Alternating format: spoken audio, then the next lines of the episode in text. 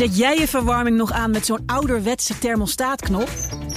Dan is Eneco Dynamisch niks voor jou. Of bedien jij je thermostaat met een app? Dan is Eneco Dynamisch misschien wel iets voor jou. Doe de test op eneco.nl/test om te ontdekken of een dynamisch energiecontract bij jou past. Mensen helpen een bewuste keuze te maken. We doen het nu. Eneco.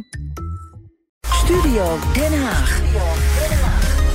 Nou, je hoorde het net al. Oud-PVDA-minister Ronald Plasterk is nu officieel aangesteld als de nieuwe verkenner voor deze formatie. Hij moest er zijn agenda wel voor leegruimen, maar hij twijfelde geen moment om ja te zeggen. Ja, ik wil het niet groter maken dan niet dramatischer laten klinken. Dat is mij toch omdat het land roept, toch? Als de parlement vraagt of je klus wil doen. Nou, dan moet je wel een hele goede reden hebben om die klus niet te doen. Dus ik heb inderdaad mijn agenda natuurlijk moeten omgooien. Ik was in mijn bedrijf met andere dingen bezig. Ja, dat vind ik toch moet je wel een hele zware reden hebben om daar nee op te zeggen. En aan hem dus nu de taak om de verkenningsfase daadwerkelijk op te starten.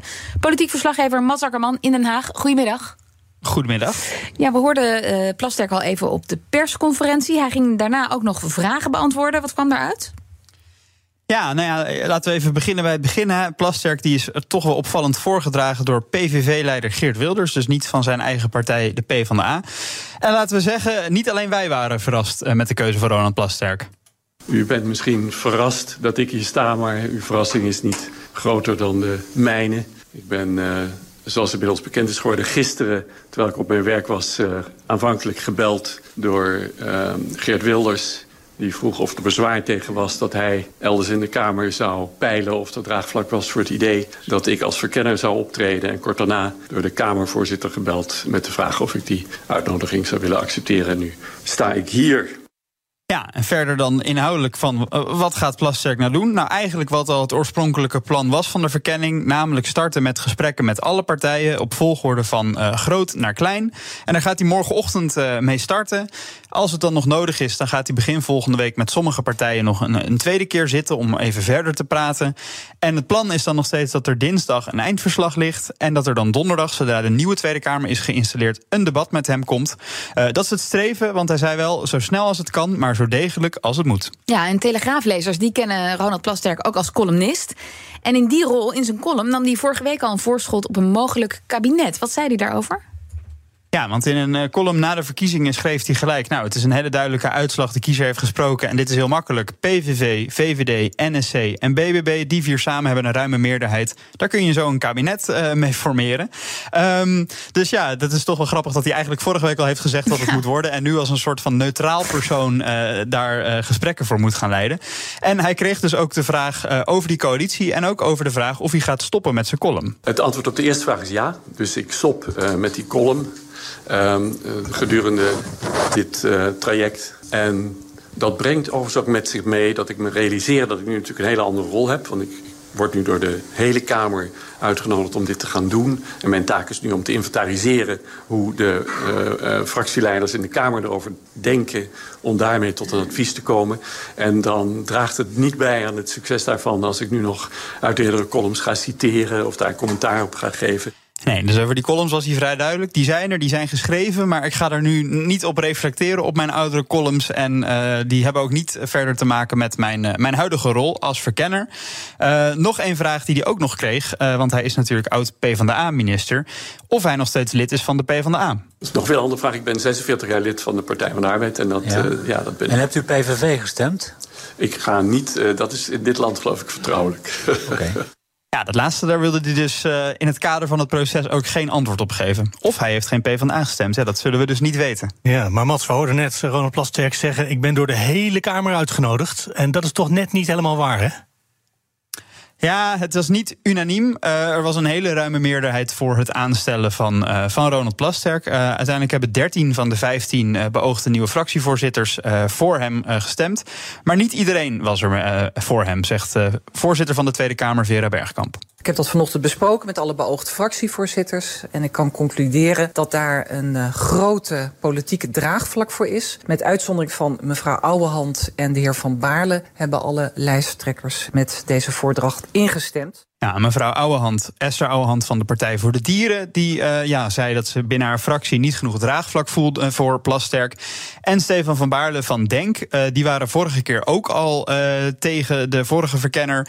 Want zij zijn principieel tegen het feit dat de PVV als partij het initiatief heeft in het proces. Want ze vinden dat het een partij is die structureel groepen buitensluit. En welke verkenner die ook naar voren schuift, die willen zij niet steunen. En ze hebben daarom dus ook al gezegd dat ze de gesprekken gaan boycotten. Ja, en toch opvallende keus voor Ronald Plasterk door Geert Wilders. Jij noemde gisteren al, het is de favoriete krant van Geert Wilders, de Telegraaf. Maar hij zal toch meer argumenten hebben dan een leuke columnist? Ja, kijk, het was een beetje een vervelende situatie voor Geert Wilders, want hij had natuurlijk zijn eigen partijgenoot Gom van Strien, eerste Kamerlid van de PVV, benoemd als verkenner. Toen kwamen er afgelopen weekend verhalen over mogelijke fraude, beschuldigingen daarvan. En waardoor hij dus gisterochtend alweer moest opstappen. Ja, en Wilders heeft dus nu duidelijk gekozen om het toch even iets buiten zijn eigen partij te houden, met iemand met echt wat meer afstand tot de politiek, in de hoop dat het dan deze keer beter gaat. Nou ja, iemand met afstand van de politiek. Ik vond het ook goed om dan een keer iemand, zeker na wat er is gebeurd, van een andere partij te kiezen. Maar vooral ook vanwege zijn persoonlijkheid. Hij is een creatieve geest, een columnist, ervaren in de politiek. Kent de klappen van de zweep. Weet ook de verschillen tussen de partijen. Dus ik vond het zelf een leuk idee. Ja, Geert Wilders vond het een leuk idee van zichzelf en hij noemt Plasterk dus een creatieve geest. Dus en dus niet van zijn eigen partij. Hij denkt dat dat helpt in deze fase. Ja, want hij is dus Ronald Plasterk, oud-PvdA-minister. Nog steeds lid, hoorden we hem steeds zeggen. Weten we wat zijn partijgenoot Frans Timmermans van de keuze voor Plasterk als verkenner vindt? Nou, hij vindt hem in ieder geval wel geschikt als verkenner. Nou, zijn afstand tot de politiek en zeker tot de PvdA is inmiddels zo groot dat ik daar eigenlijk partijpolitiek geen verband meer leg. Maar goed, daar hoor je het al. Niet alleen zijn afstand tot de politiek is groot, ook zijn afstand tot de PvdA is groot. En ja, misschien is ook de afstand tussen deze twee heren wel groot. Want ja, Plasterk heeft ooit in een interview gezegd dat Timmermans een half jaar niks zou hebben gedaan in de Tweede Kamer toen hij niet de portefeuille kreeg die hij wil. Nou, dat is best wel een zwaar verwijt, dat je gewoon hier een half jaar gaat rondlopen en niks gaat zitten doen. Dus aan Timmermans werd ook gevraagd, goh, hoe is het eigenlijk met jullie persoonlijke verhouding? Ja, hij heeft uitgesproken opvattingen over mij. Dat mag iedereen hebben. Dat staat een samenwerking wat mij betreft niet in de weg. Ik heb in mijn lange loopbaan vaker met mensen moeten spreken die soms wel waardering voor mij hadden, soms geen waardering voor mij hadden. Dat staat een zakelijk contact nooit in de weg. Ja, Liesbeth en Mark, ik weet niet wat jullie hierin horen, maar ik hoor toch echt meer dan lief krijg je het niet. Nee. IJskoud, ja. En natuurlijk werd dus ook aan Plasterk even gevraagd, hoe zit het eigenlijk? Hè? Wat is er nou waar van dit verhaal? Nou, ik ben blij dat u dat vraagt, want daar leven toch geloof ik wat misverstanden over. Ik heb in een interview dat meer dan 10 jaar geleden is verschenen, een aantal dingen gezegd waar hij toen niet enthousiast over was. Ik heb toen mijn excuses gemaakt voor die dingen, want die pakt anders uit dan ik ze had bedoeld. Die komen nu natuurlijk opnieuw dan in de pers. Maar dat is heel lang geleden. De excuses zijn daarvoor gemaakt. Ja, dus aan de kant van Plasterk. Die heeft het in ieder geval anders beleefd. En die heeft minder moeite om met Timmermans straks om tafel te gaan. Nee. En nou, laten we het raadje even afmaken. BBB-leider Caroline van der Plas, die sprak zich ook positief uit over Plasterk. Wat zei ze? Nou ja, zij zegt vooral, joh, het moet dus klaar zijn met alle politieke spelletjes. Laten we nou eindelijk in godsnaam om tafel gaan zitten en gewoon met elkaar gaan praten. Zij zegt ook, ja, wat hij in zijn columns heeft geschreven, dat moet je gewoon loszien van de rol die hij nu krijgt als verkenner. En dat is wat zij dus achteraf zei na het fractievoorzittersoverleg. En ik heb gezegd dat ik heb er geen bezwaar tegen. En maar dat hij dus wel onafhankelijk moet zijn. Dat we dat ook echt moeten uitdragen. Dat het verkenner zijn iets anders is dan columnist zijn. En ik vertrouw gewoon op die onafhankelijkheid. Kijk, weet je, in principe doet Plasterk niks meer dan noteren wat de partijen inbrengen. Met wie ze wel iets zien zitten en met wie ze niks zien zitten. Daar maakt hij een verslag van en that's it. Ja, oftewel heel simpel, ga gewoon aan de slag, vindt Caroline van der Plas. Maar ze zal misschien ook wel blij zijn dat in die column stond dat BBB er toch echt wel bij moet zijn bij die partij. Ja, maar misschien is het toch nog wel een beetje een ingewikkelde klus, want het VVD-standpunt over eventuele deelname, dat blijft onveranderd. Ja, want vrijdag dropte Dilan Yeşilgöz, de VVD-leider, opeens die bom van... ja, we willen niet in de coalitie stappen, we willen alleen misschien een rechtskabinet eventueel wel gedogen. Nou, we zagen afgelopen dagen bijvoorbeeld van een paar oud-ministers kritiek op dat besluit. Die zeggen, ga wel met de PVV in zee.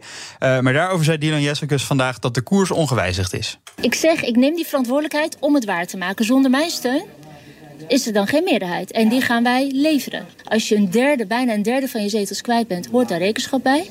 Dat is wat we afleggen. Wij zijn geen plusjeplukkers. We gaan niet zomaar doorschuiven. Maar we kijken ook niet weg van onze verantwoordelijkheden. Dus wat zeggen wij? Wij gaan die 1,5 miljoen stemmen.